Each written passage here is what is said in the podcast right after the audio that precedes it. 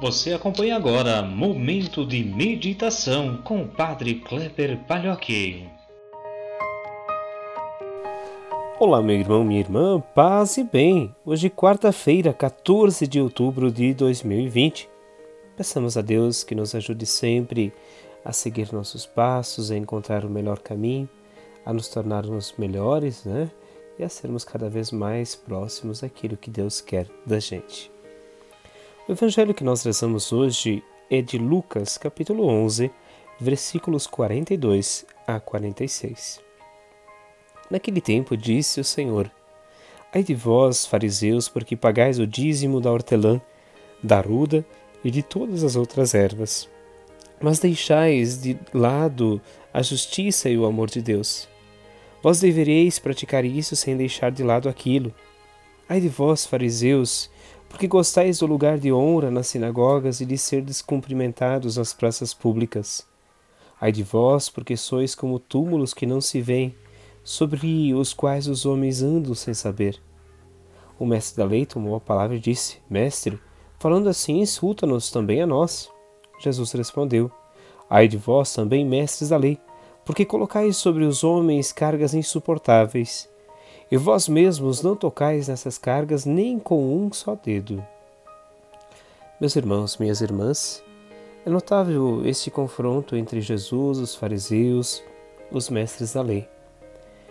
No fundo, nesta, nesses dois grupos em especial, é, se encontram algumas contradições muito fortes presentes na época de Jesus.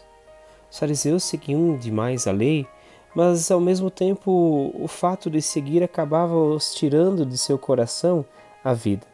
Eles se preocupavam loucamente em cumprir a lei, mas esqueciam do ser humano, esqueciam das obras de caridade, no fundo esqueciam de amar. O mesmo ocorria com os mestres da lei. Eles tinham é, em suas mãos decisões enormes, mas que geralmente caíam sobre os mais pequenos.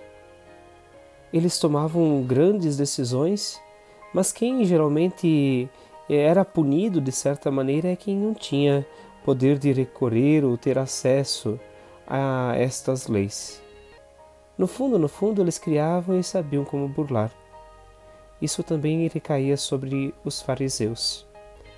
Então Jesus ele chama atenção para que aquela elite da época de que Deus está com o pequeno, por quê? Porque o pequeno não tem como se defender disso. O pequeno não tem acesso às discussões desta lei. E quando tem, meramente chega à superficialidade, porque não sabe como vivenciar essas tramas da grande elite. Os fariseus eles se preocupavam com o dízimo da comunidade necessário para o sustento do templo mas eles faziam isso por obrigação não faziam de coração. O dízimo, na verdade, deveria ser um gesto feito de doação. Deus nos dá, nós doamos aquilo que temos como uma resposta de doação de Deus, ao mesmo tempo para que a nossa comunidade se sustente, a nossa comunidade se organize, né? Uma pena. Para os fariseus isso não tinha significado nenhum. Tinha, na verdade, para mostrar para os outros que doavam muito, que eram ricos. E quanto mais eles doavam, achavam que eles eram abençoados por Deus. Enquanto que quem tinha pouco, para eles não tinha importância. Aí a gente recorda aquele episódio da viúva que doa uma pequena moeda como esmola e Jesus diz que ela doou tudo, pois era tudo que ela tinha. Ela doou de coração. Olhando um pouquinho para este exemplo que Jesus nos traz hoje, dos mestres da lei e dos fariseus, há um convite muito grande de Jesus para que nós possamos vivenciar aquilo que nós fazemos a partir do nosso coração. De certa maneira, se entregar de coração aquilo que fazemos, seja o nosso trabalho, seja a comunidade, seja a nossa família. Quando estamos divididos sobre algo, como quando o fazemos por obrigação, perde-se o sentido. Um convite, então, para que nós nos dediquemos de coração a viver a nossa fé e a nossa proximidade e relação com Deus. Peçamos a Deus a sua bênção neste dia, Ele que é Pai, Filho e Espírito Santo. Amém. Um grande abraço, um ótimo dia. Nos encontramos amanhã.